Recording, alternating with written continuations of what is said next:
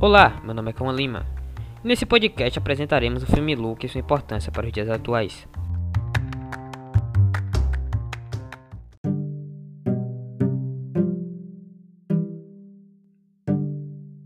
Luke é um filme da Disney que foi lançado no mês do orgulho LGBTQIA+. E este mês escolhido para o lançamento não foi à toa. O filme vai estar apresentando um bom ponto de vista em relação ao preconceito.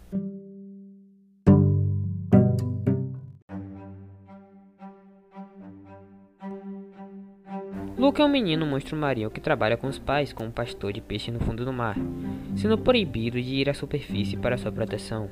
Isso representa muito bem os dias atuais, em que pessoas LGBTQIA+, sofrem por violência psicológica e agressão.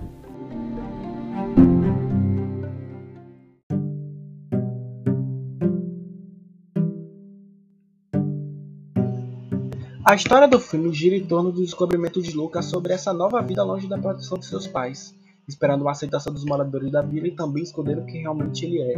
Isso pode ser ligado certamente com a diversidade e preconceito com a não aceitação dos LGBTQI+, que no filme pode ser representado pelos peixes, e com o preconceito que os moradores da vila apresentam. Algo que a psicóloga Liu Ye da China tenta vencer junto com a comunidade esse preconceito, lutando há anos para essa violência diminuir cada vez mais.